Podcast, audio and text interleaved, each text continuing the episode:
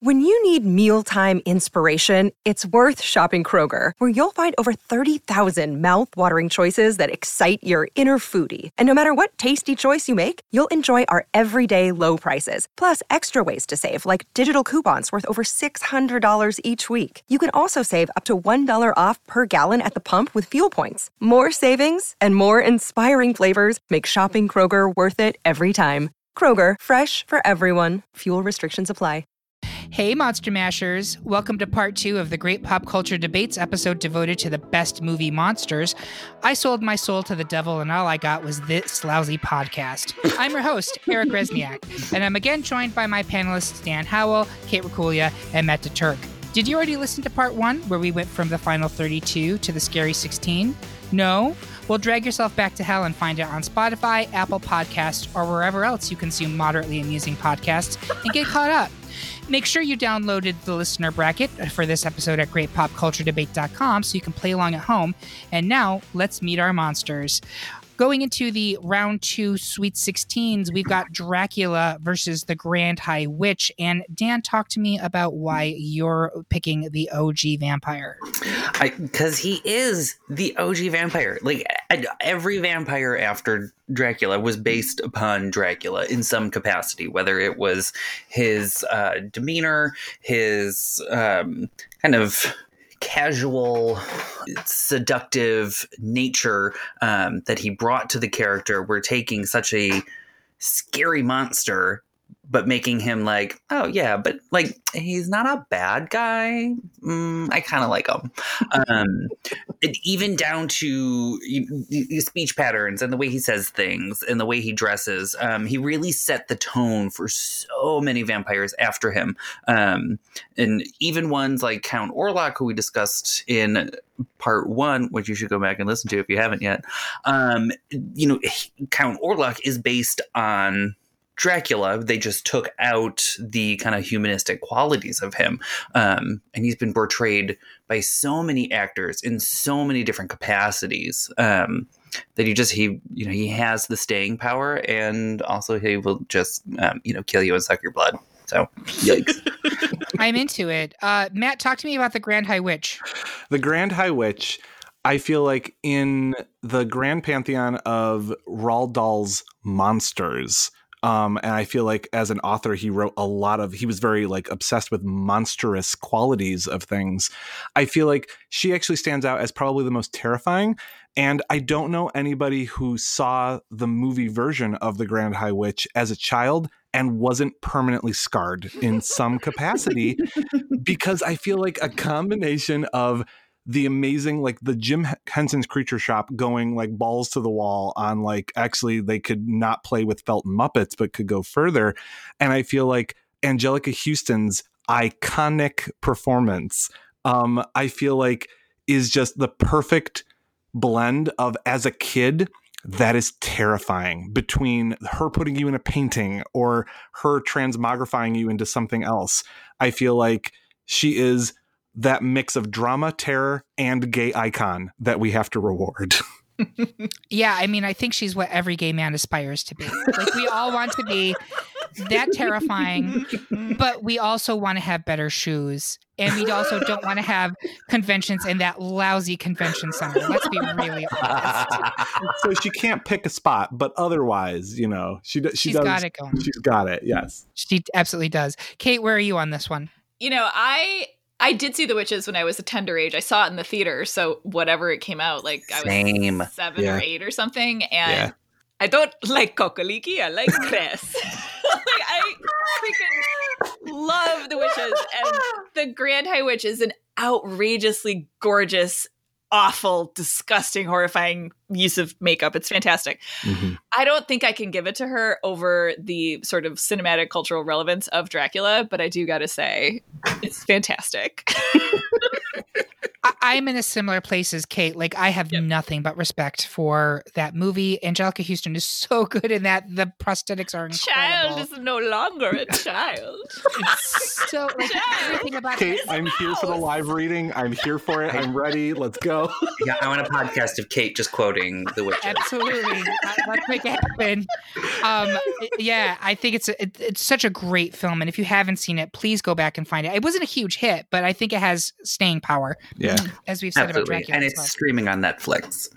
Oh, that's good to know. Thank you. It was I the will check last that out. movie that Jim Henson actively worked on Mhm. before he passed away. Yeah, I do want to do a Jim Henson bracket. It's well, we're doing Yes. bump its for season You are, three, which but is yeah, very exciting. So it good. is. Oh. Um, but so uh, all of that said, I can't not give it to Dracula. Like Dracula is, he supersedes everything, and I don't know how you would have a monster bracket and Dracula's not at least making elite eight. So, Can I, think just say? Can Yes. I just say Dracula? Absolutely no match for Bu- for Buffy. Like literally one episode, like done and dusted. Like not that great. So I'm just putting it out there. That's a fair that's a fair point. Um, but I also will point out that if you go to the Bram Stoker's Dracula, directed by Coppola, he also Mm. has that delicious like tear and share bread hairstyle. Yes. So Yes. great for parties. Absolutely fair. Uh, This is an equal argument that I understand. So yeah, exactly. All right, so we will be advancing Mr. Dracula, uh, Count Dracula. I, I've, I'm not being using my honorifics properly. Um, to the Elite Eight. Next up, we have Patrick Bateman versus Carrie, and I had already asked our panelists beforehand. At this point, we're all unanimous in moving Carrie to Elite Eight. Does anybody want to say anything about Mr. Bateman before we go along? I'm going to take that as a no. he's, he's pretty. He's That pretty. was an intense silence. It was. He's a fantastic killer, Yep. and he has great taste in music. Like He really Yeah, has he to be He really the does. music's Really amazing. I kind of want to live in his apartment, Yep. for sure. but Relief washed over me in an awesome wave. I will just be quoting all of the movies from here. Every Well, time holly jolly Christmas. Yeah, Hamilton, cool it with the anti-Semitic remarks. so good. All right. So next up, we have Beetlejuice versus Joan Crawford, a battle of the divas. Um, I will speak I on just- behalf. Love thinking of these as all title matches, like Yes, yes. in this or like a. Mortal Kombat game. Yeah, Oh yes. This I want to play Sure. desperately. Yeah. It's coming out on Switch. So Beetlejuice. Beetlejuice, Beetlejuice. Ta-da! I did it. We finished the. I, I called a demon. We finished the podcast. Go home, everybody. Um, this one, uh, he is a monster. I think we can all agree that he is unequivocally a monster. Mhm. But Mhm. he's also a goddamn delight. Mhm, Like when mhm. you're watching that movie, even though you know he's not a good person and he's doing some really terrifying things, and he's obviously up to no good. You, I don't know about you, but I all root for him. He seems like a great time, and uh, he seems like someone I'd want to have drinks with. Um, he's got an eye for fashion. He uh, is good. He can hang with the kids. Um, what a prankster. Uh, but like the, the whole world that has been crafted around this character in this movie is so genius to me. It's really weird that there's never been a sequel. There was obviously the animated spin-off, but the, like this is peak Tim Burton. This is a rich, rich source material that he's playing with. Was it based on anything, or did he just come up with this? That's a good question. I don't know. My understanding is it's an original. Yeah, that's, that's, my what I understanding is it's an original Tim Burton. Yeah. It's fucking great. And and to me, like I wish he kind of held on to that level of creativity, which is a whole Yeah. other topic. But we all do um, it. it is Yeah. to me that is a flawless movie and i think that beetlejuice is a fantastic movie monster and you know i love joan crawford with that i'm going to pass it off to kate Uh, so this is kind of a personal thing. Beetlejuice scared the ever loving shit out of me as a child. Um, was it the sandworms It was the sandworms. It was the part where like Geena Davis is like pulling her like face out of shape. It was the part where Beetlejuice is forcing Winona Ryder to marry her against her marry him against her will. It was the part when the shrimp cocktail grabbed their faces. I was not prepared for the level of absurd, like freaky clowning that Mm. happened in this film and I, I just like i i loved i saw a lot of like messed up shit as a kid and i loved it but beetlejuice was not for me. I appreciate it very much as as an adult. I also do not like beetlejuice. I think he is disgusting I do He's think full of bugs. yeah, I do think Alec Baldwin is an unconsciously unconscious word. Very hot, very attractive. In that movie. he is. He's very hot in that He's movie. very Yeah, hot this in is that also movie. peak Alec Baldwin. It is peak Alec Baldwin and peak Geena Davis. There's many many things to recommend that film, but it's not a personal favorite of mine. So I was like, you know what, Joan, I'm gonna go down with the ship. I'm gonna stand over here and celebrate you. You know, don't fuck with me, fellas, etc. exactly. Matt, where are you on this one? Oh, I'm Team Beetlejuice. Again, he's full of bugs. We got weird German expressionist like neon lighting. I'm all about Beetlejuice. Yeah. Dan. Oh yeah, Beetlejuice all the way. All right. Well, I'm sorry. This Okay. is well. At least it wasn't Joan's first time at a rodeo, so she has that going for her. Uh, next time we or next up we have Pennywise versus Ghostface from Scream, and Matt talked to me about Pennywise. I feel like I should be more embarrassed than I am about the level of some of these that I saw as an adult rather than as a kid. Um, and I feel like that's just one of those cases where, like, you know, we all have gaping holes in our knowledge, some of us more than others. Eric, never mind. Don't. Please don't discuss my gaping hole on this podcast. It was something that, not your gaping hole. Never mind. Anyway, editors cut this out. Um, it was something that. Do not cut this out, editors. a- it was a, something I knew of. I knew of generally speaking, but somehow I had completely missed the plot of it until the remake came out, and I had I went to a press screening of it. Um, and literally, I was like, "Oh, there's a clown and there's a balloon and it's Stephen King," and that's all I knew about it. And in the opening scene, where the tentacle of Pennywise comes out of the sewer, grabs Georgie, rips off his limb, and then starts pulling him down. Like, I literally turned to Adam and I was like, what the fuck are we watching? What is this movie about? I thought there was a clown. Like, I. It was as an adult, legitimately, I was horrified by what I was watching. I really enjoyed it. So, And you, you must know, listeners, Matt DeTurk has a very serious horror uh, or fear of tentacles. I That is the truth. Yeah. It is not funny, and. Our friends like to tease him about this, funny. but it's It's it's funny. not funny. So I'm sure that was really triggering for you. I was like, this is a clown, and then suddenly there's a tentacle, and I was like, I, I was, I was not prepared, and I was like, full hood over my eyes, scooched down in the seat, like trying not to scream, watching this as a thirty-something year old. I was, it was, uh, so I'm Pennywise because, mm-mm, no, nothing goes against We all float down here. Uh, Kate, were you going to talk about Ghostface? I mean, I will continue to stump for Ghostface just because, in the way that Michael Myers is this sort of like evil without emotion that could be anywhere at any time, Ghostface is a person who can be anyone that you already know, who's already in your life, as Dewey makes the case to Sidney in the second movie, saying, Well, if someone is coming after you again, it's someone you already know. So you're probably going to end up killing your boyfriend passively, um, even though he's not the bad guy this time. Um, and that is a very terrifying idea to me. But you know, at the same time, if Pennywise goes forward, I fucking hate clowns. So like, I get it. I really get it. And I mean, it is about the terror of childhood and realizing that like not you cannot be protected from everything and that like adults are blind to like crazy stuff that's going on around you. Um ultimately is the reveal that Pennywise is like some weird ancient interstellar spider kind of lame and dumb. Yes. but in his clown form, he is horrifying. So it sounds like Kate, you're you're still sticking with Ghostface. Yes. Yes? Yes. Yes. Matt's obviously Pennywise. Dan, where are you? I am Pennywise. Yeah. I, I'm also Pennywise on this one. No, I, I love the arguments you've made for Ghostface. Kate, you really have like you've made me take them cons- uh, very seriously in this bracket, which I wasn't before. But in terms of like which one is again more monstrous, Yes, uh, I, I. I'm going with Pennywise. Yeah. Uh, next up, it's the Wicked Witch of the West versus Gremlins. Another hilarious uh, matchup. But, again, I'd like to see this film. I'll, I'll talk on behalf of the witch here. Um, I, I mentioned in the last one like how many of our panelists were scared of her as a kid, and I think we got three out of four admitted that they were scared of her as a child.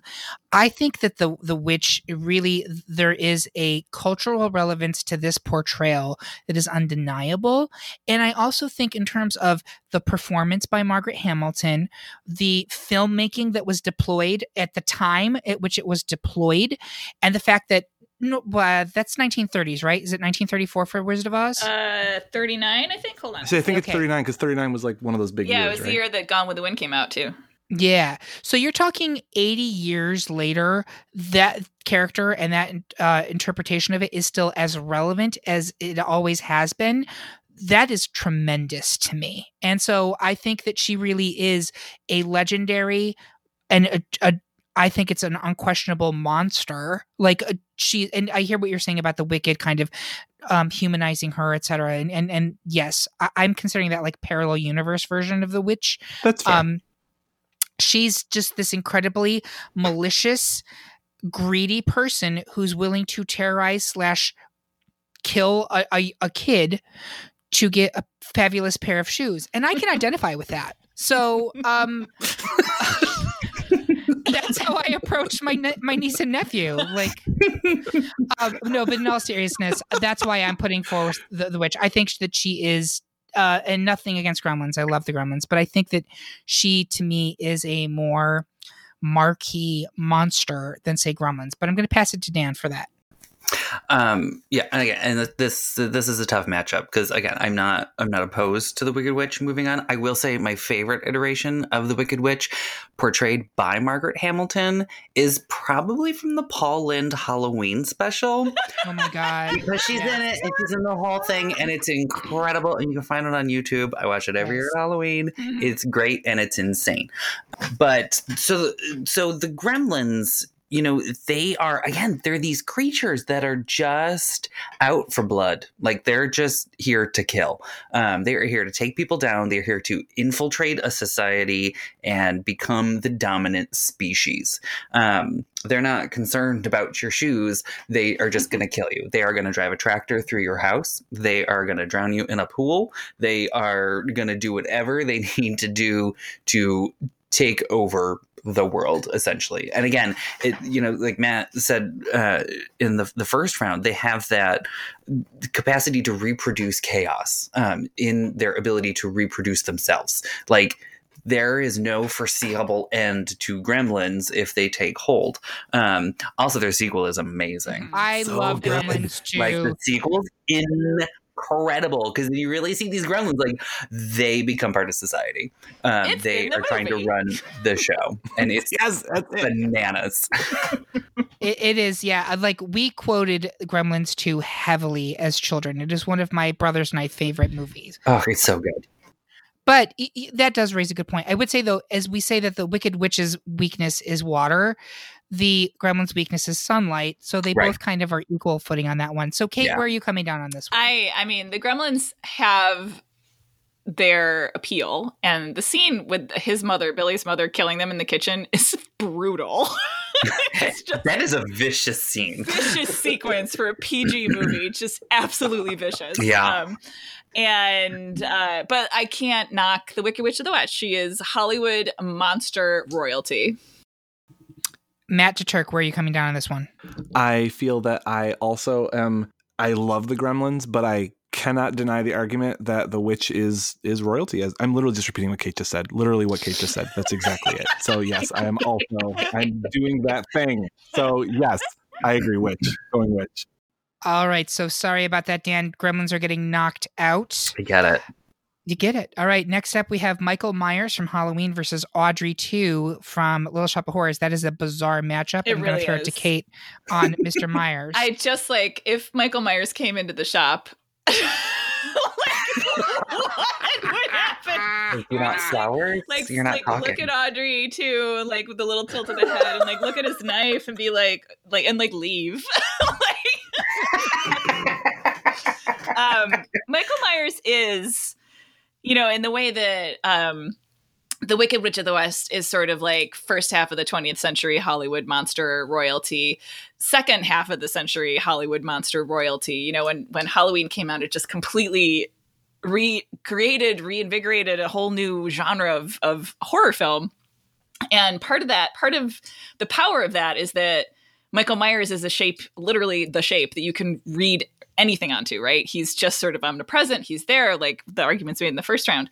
And there's just something very chilling about that. He's uh he is sort of a he's a ghost. He's a ghost in the machine, which I know refers to something else, but but yeah, and there's there's something about that that's archetypal in in the second half of um 20th century American film. It's an interesting argument. Chronologically, was he the first of the like big slashers? He, I think he was the first of the sort of like slashers with a personality because like Black Christmas is kind of the first slasher movie, Sure. Mhm. but it doesn't have like a figure, right? Like a like an Right. idea of a of a person Yeah. who's coming after you. Right. But like uh, Friday the Thirteenth is that after I think the original after. Halloween? Yeah. After. Plus, yeah. Jason's Mhm, not the yeah. killer in the first movie; it's his mom. So right. Right. he's yeah. so Michael Myers really is like the biggest of the like of the prototypical 80s slasher ones he's he's the the father of it so to speak Mhm. okay Yeah. that's interesting that helps me uh i'm gonna give it to matt for defense of audrey two Uh, I feel like this reiterates many of my uh, normal points. Uh, it is it is a puppet. It sings. it has style. It has grace, and it wants to eat people. What more do you need? This is it. This is the ultimate. Audrey two is everything I want. oh, I mean, in a monster, not me personally. It's fine. it has style it has flair it was there and that's how it became Audrey too. Audrey two. That's it. That's it. That's it. That's my argument. I'm going with that. All right matt or uh, dan where are you coming down on this one Um, I got I got to give it to Michael Myers. Yeah, I, mean, I love Audrey too, but uh, he's just so fucking creepy. Where where it's it's go ahead kate I was gonna say I was gonna ask where you were coming down, Eric. So initially, I was not really bullish on Michael Myers because I think I kind of referenced this in part one. I don't find Halloween that scary now. Hmm. Like uh, of those movies, that's when I, I like. It's well made. Don't get me wrong. It's suspense. Like I, Mhm. I, I think it's really good, but I don't find it actually scary. But I think in terms of what uh, a cultural resonance, you can't discount the slasher. Yeah. Uh, it's an entire genre, and you wouldn't have that genre really without Michael Myers. Yeah, according to Wikipedia right now, that talking about Friday the Thirteenth created to cash in on the success of Halloween, which was made in Mhm. 1978. So There yeah, you go. Yeah. It started the trend. I also give him points because it's a William Shatner mask. It's the basis of his face, which I think is hilarious. It is. I think it's fascinating as a franchise because it's had a lot of fits and starts. Yeah. Um, like they went through the whole like demonic possession thing, then they went through the whole uh weird mask. No, was it number that was four or Halloween five? three. that, yeah, was three, yeah. and it is So weird. its own timeline. yes, it is. And then you had the reboot done by Rob Zombie, which I did not hate. And now you have the re re reboot, which is the Blumhouse version. And like, I think that uh, of all those slasher ones, it has the most legs. Yeah. And so I think, even though I don't find them necessarily scary, clearly there's something about him, even though he's a cipher as a character, right? Like, Michael Myers himself does not have a characteristic. yeah. Other than other than relentlessness. Right. relentlessness Yeah. and the omnipresence of him. It's like very much the Samuel song from the 80s, Someone's Watching Me, right? um, but uh, yeah, so for that reason, I'm going to go with Michael and, and we'll move him along to our Elite Eight. Next up, we have another unanimous decision. It's the Xenomorph from Alien versus Candyman, and we all came down on the side of the Xenomorph. So we'll be seeing him again in a, a second. And finally, uh, what I consider to be a really tough matchup, it's Freddy Krueger versus Hannibal Lecter. Matt, why don't you go ahead and talk about Hannibal first? So Hannibal, generally speaking, as a character, I just I find fascinating for the same reasons we've previously talked about. Like, what do you find scary? And I think that we, generally speaking, as an American culture, find cannibalism absolutely terrifying and revolting. Um, I personally think it's like a really fascinating idea.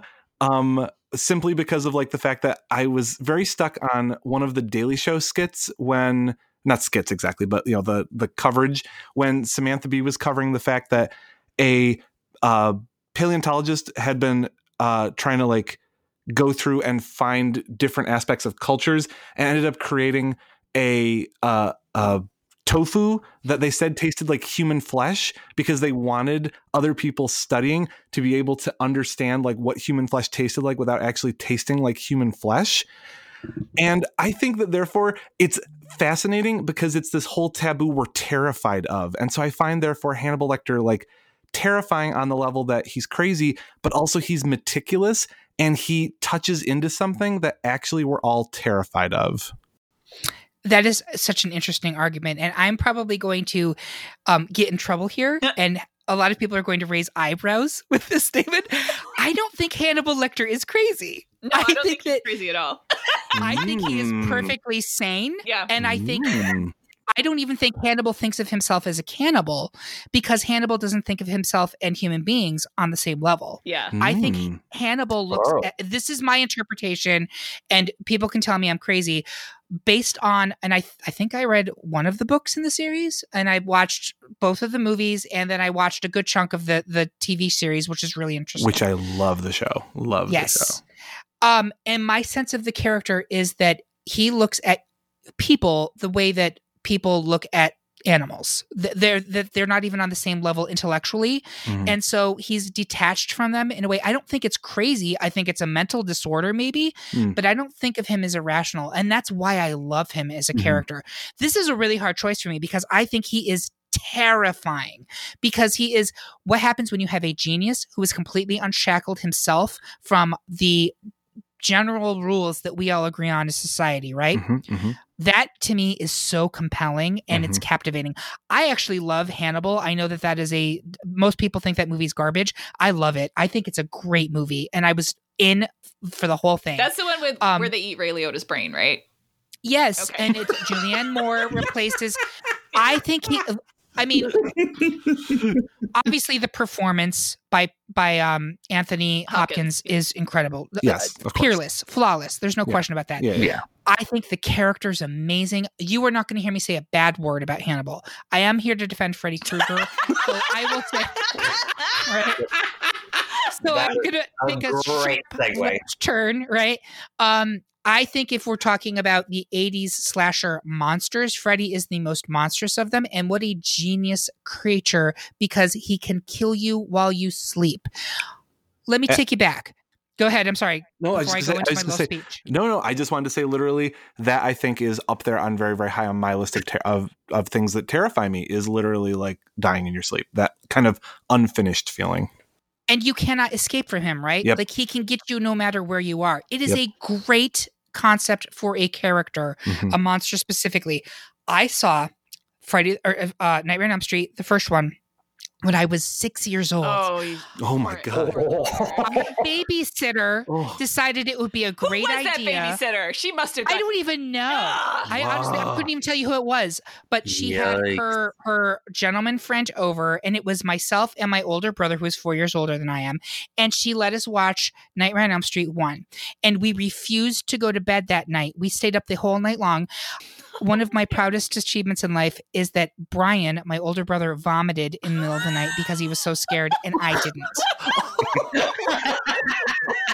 so that gives you my uh, my edge. But Freddy Krueger is fucking terrifying. The scarification, the razor claws, the he was burned in a uh, he was like was he an actual pedo or was he in basically the, like in the first maligned? in the first movie he was a child murderer. In the reboot, Okay. they made it more explicit that he was a pedophile, which was what they wanted to do, I believe, in the original one, but they didn't make it explicit. He just killed children in the Okay. first one. I mean, whatevs. Whatever. You're just splitting hairs at that point. Like exactly. Um, like it's he's terrifying from front to back, and I, I like the kills in those movies are incredibly cinematic, and Mhm, he's mhm. he's got a charisma to him. Like Freddy, this is a really hard matchup. These, in my opinion, these should have both been number one seeds. This should be a final four matchup. Yeah. But if I have to choose which one of them I consider to be more of a monster, I'm going with Freddy here, even though if we push forward Hannibal, I get it because he's he's just as much of a monster. So with all of that said, there's no wrong choice here. Kate, where are you coming down? hardcore Freddy. Hardcore. Uh, Dan. yeah, I have Freddy going on. But the, man, these were amazing arguments for Hannibal because this was a really tough matchup. It was. This one was hard. Super. I agree. Yeah.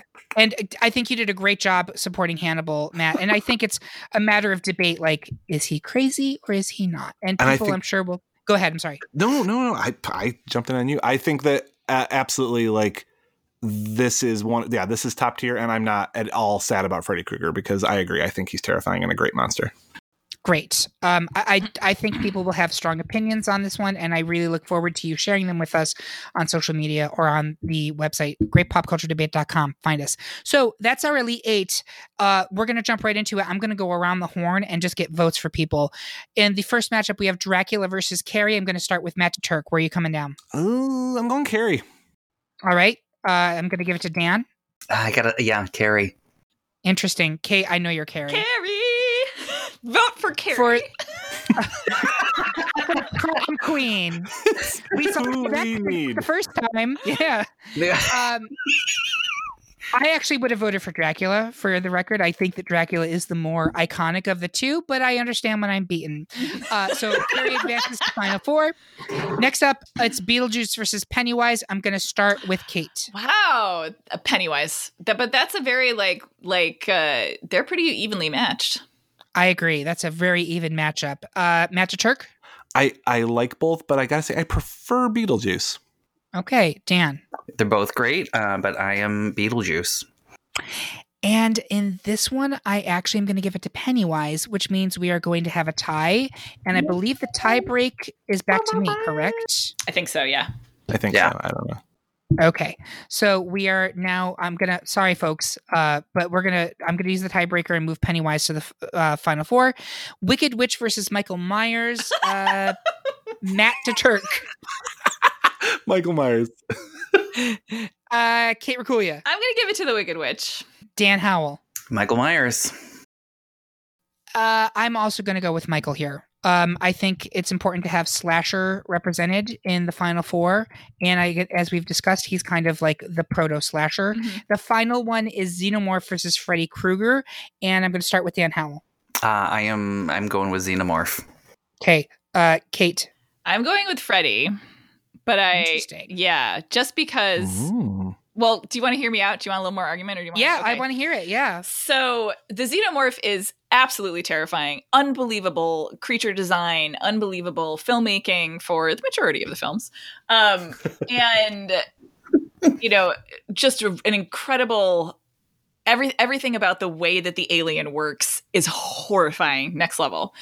Um, and it has it has that sort of cultural relevance, and it and it is uniquely cinematic to see and experience Alien on a big screen is part of the terror.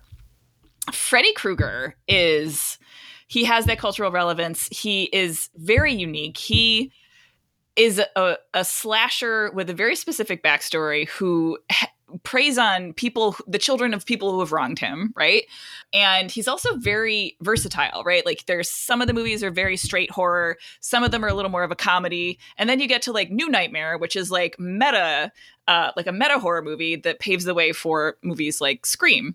Uh, but the thing about Freddy that I think makes him stand out for me in terms of he is the best movie monster. I'm just tipping my hand right now. What is a movie but like an imagined vision, right? That is how Freddy kills you. He kills you with movies. He kills you with these sort of imagined creations in your mind. And the the imagination and the effects and the sheer freaking weirdness of some of the stuff in those movies is so powerful and so like a part of where he gets that power from is the fact that it is a movie and that it is a cinematic medium. And that is my argument for Freddy Krueger. It's a great meta argument. Thank you. Well done, ma'am. Thank you. Well done, ma'am. Uh, Matt Turk, where are you coming down on this one? I was going to say Alien, but Kate completely swayed me. So Really? I like like listen. I think that the xenomorph is absolutely terrifying. But listen, I Kate sold me. I'm I'm going Freddy. Thank you. So- thank you. I I would like since we haven't really discussed Xenomorph at all, I would like Mhm. to take the opportunity to discuss that character. Mhm. And it's the one I actually have going all the way. And here's why. Yeah, I think do you too. do. Um, the xenomorph i mean you want to talk about a character where the movies are versatile. The difference between the first alien which is very much a suspense film it's it's a sci-fi movie it's also a suspense film it's also a horror film it's a body horror film. And then you look at it over the course of aliens which is just a full-on action like like jaw dropper.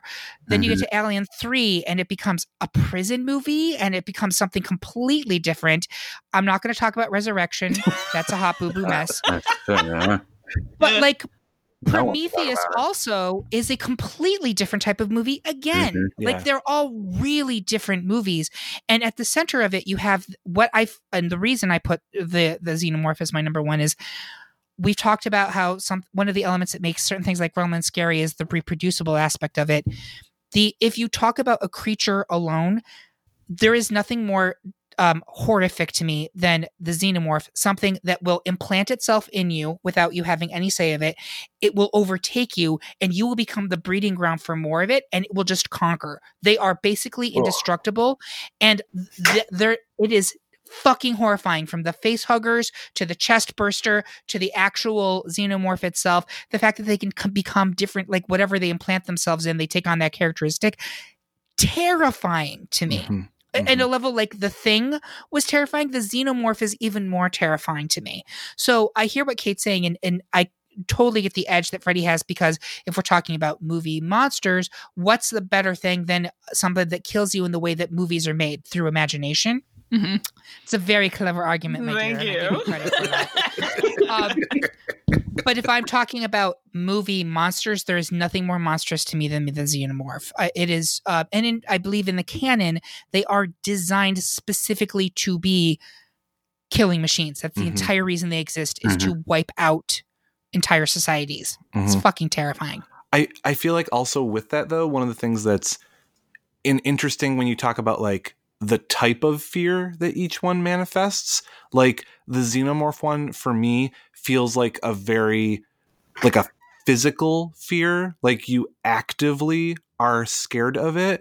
And Freddy, because you know, he is a, you know, at times a physical being, but then also in effect enters your actual, you know, mind and dreamscape, I feel like is a more of like an an overwhelming sense of like inescapability. Like the alien also like, you know, is coming for you at all times because it's a killing machine.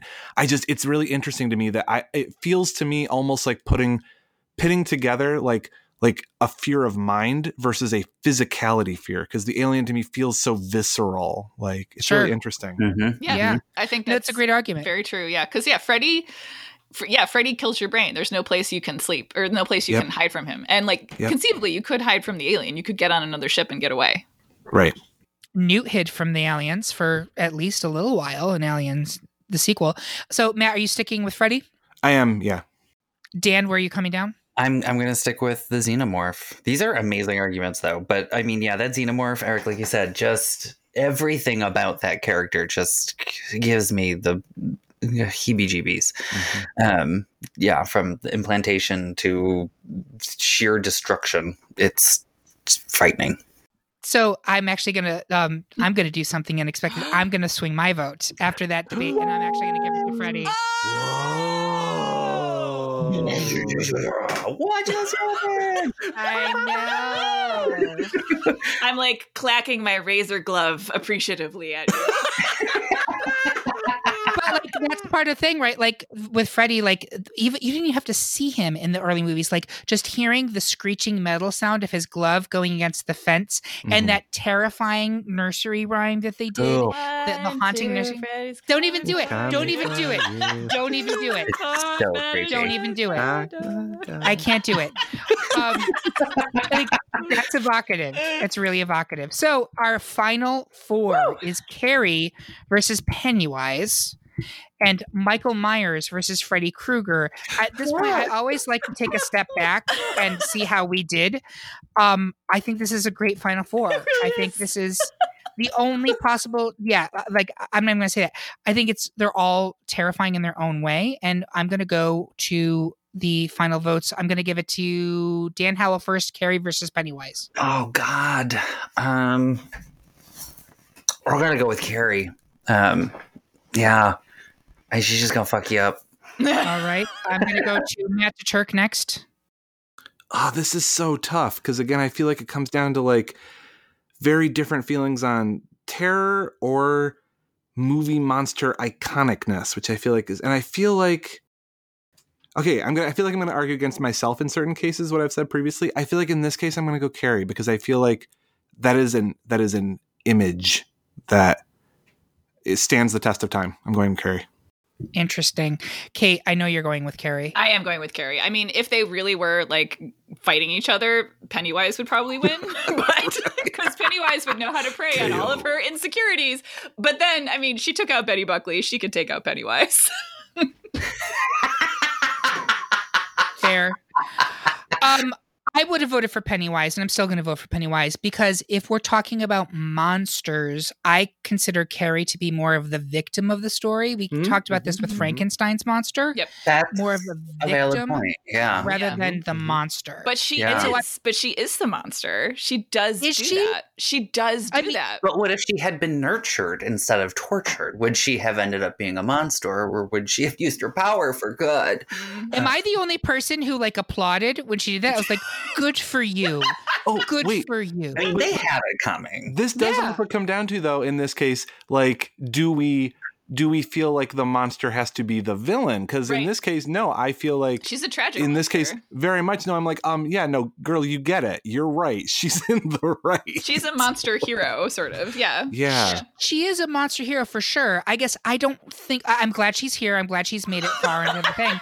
I just I don't consider her to be monstrous in the same way that I consider, say, Pennywise to be overtly monstrous. I think Carrie is someone who who I, I understand why she 100% fits the the mold of villain or, or monster, but I I think that she was the victim of that story and I have nothing but empathy for her and it's fine to Mhm. have empathy for monsters, but I have none for say any of the other three that are in this final four. Carrie, I have empathy for, but Yep. none of the others, so I do. So Hmm. ultimately, that's my argument for Pennywise. To me, he is full on monster with none of the I feel bad for you.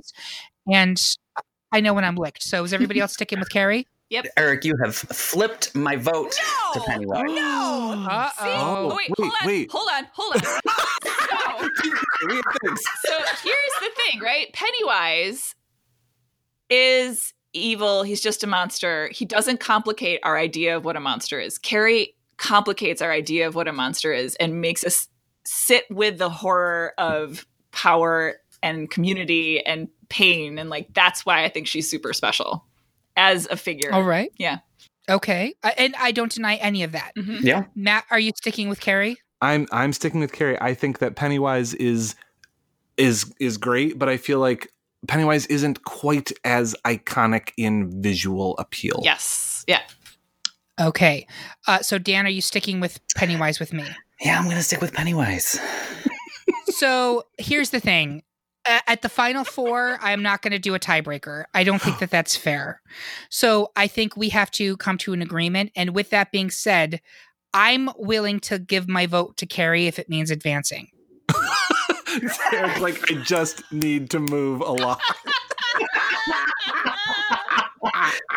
i don't think that it's appropriate to use m- much like carrie's telekinetic Yes. powers to bring up, i don't think it's fine to use my my my tie-breaking abilities at this stage in the competition so um i think what i'm hearing is at one point three of you were pro carrie so i think carrie is the right choice here I Listen, she's a great choice. She is a great choice. all right final two for carrie michael myers versus Freddy, Freddy krueger i'm going to throw it to matt turk first Uh Krueger. It's yeah, as as we established, Dreamscape terrifies me. Dan howell Uh, yeah, I got to go with Freddy. He's just fucking scary. kate regoya Uh, Freddy Krueger, 100%. yeah eh, that's a sweep for me for freddy krueger as well so well, here it is folks final two Oh boy. carrie versus freddy krueger Ah. This, is, this- this is the video game I want to play. I'm gonna be Oh my god, yes. both people who were killed in schools. So I, I do want to point that out. Um, no, Carrie died when she got home. She did. Did she? she? Made it, she made it home. She crucified Piper Laurie, and then she pulled the whole house down on top of her. Yeah. Oh, that's what happened. In my head, it's this. It's the school gym that collapses on her. But no, you're right. she gets it's out. home. That's she the rest gets of the out. town. Yeah. and she killed her mom. hmm Good for her. Good for her. yeah, her mom, for you, her mom sweetie. is terrible. the worst. Um, Piper. Come on. Dan, where are you on this one? God. I gotta go with Freddy. All right, Matt Turk, I gotta go with Freddy. Kate Rakulia. I mean, I love Carrie. She is my favorite movie monster, but I cannot deny my own argument. Freddy Krueger is the monster who turns your imagination against you. And he Yeah, is. scary. He He's the opposite of Figment. Yes, he is. He's the anti figment. Wow. I hope. Eh, eh, that is fan art I now want to watch. I want to see that uh, that mashup now. That's okay. I know what I'm requesting next time commissions are open. there you go. And I'm also going to give it to Freddy. Um, I, I think that we've made a good argument for getting Carrie to the final two, but if we're talking about like who's the most, like Freddy's terrifying. And I'm probably going to have nightmares about it tonight. So thanks for that. I mean, and you don't want to give Carrie a crown. Like, just that did not go well. Don't do it. Don't do doesn't work well. No. Exactly. An I, I will say this. What is going on with the Nightmare on Elm Street franchise right now? Because they had that ill-fated reboot with Jackie Earle Haley, who Yeah. uh, could not he, he could not fill those shoes. Um, Yeah. Is there anything going on with that right now? I don't think so. I not that I'm aware of. Fascinating. I say I think the most recent thing, I mean, which isn't obviously like quote unquote true canon, but there was the documentary about you know um, Nightmare Two last year, Yes. Yeah. Right. It's good. Um, it's very good. which is great. It was Yeah. awesome. It was really really good. Yes, agreed. That was fascinating. Well, there you go, folks. That is it. That's our pick for the best movie monster. Were you surprised? Were you furious? Were you terrified? Guess what? When you're listening to a podcast, nobody can hear you scream. But we do want to know what you think. So feel free to murder us on Twitter, Instagram, Facebook, or on our website. To my panelists, I want to say thank you for joining me. You killed it. No, really, I know what you did last summer, and I'm alerting the authorities. Thank you to everyone listening. If you enjoyed this episode, please head to our website to check out the other episodes that we've recorded and to see what polls are open for your votes. Subscribe to us on the podcast platform of your choice, leave a review or rating, or consider supporting us on Patreon. And with that, happy Halloween, everybody. We have much more than a dude in an albino Shatner mask to worry about this year, so please stay safe. Bye. Bye.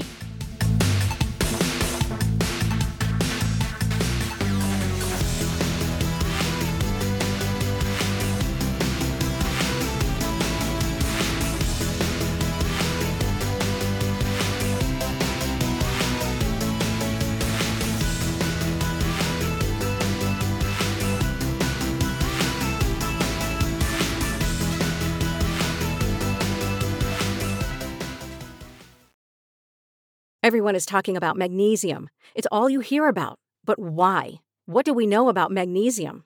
Well, magnesium is the number one mineral that 75% of Americans are deficient in. If you are a woman over 35, magnesium will help you rediscover balance, energy, and vitality. Magnesium supports more than 300 enzymatic reactions in your body, including those involved in hormonal balance. From functional medicine doctors to mental well being and female hormone experts, we all know that magnesium is the one mineral to improve all aspects of well being and health. But which one? Magnesium Breakthrough from Bioptimizers, the trusted choice recommended by leading experts with seven best absorbed forms of magnesium to ensure your body receives the support it needs for overall well being. Go to bioptimizers.com slash balance today and use code BALANCE10 for 10% off. Support your journey to wellness at B-I-O-P-T-I-M-I-Z-E-R-S dot com forward slash balance. Magnesium Breakthrough from Bioptimizers, your foundation to optimal health and vitality. It's time for today's Lucky Land horoscope with Victoria Cash. Life's gotten mundane, so shake up the daily routine and be adventurous with a trip to Lucky Land. You know what they say your chance to win starts with a spin. So go to luckylandslots.com to play over 100 social casino style games for free for your chance to redeem some serious prizes. Get lucky today at luckylandslots.com. Available to players in the U.S., excluding Washington and Michigan. No purchase necessary. VGW Group, void where prohibited by law. 18 plus terms and conditions apply.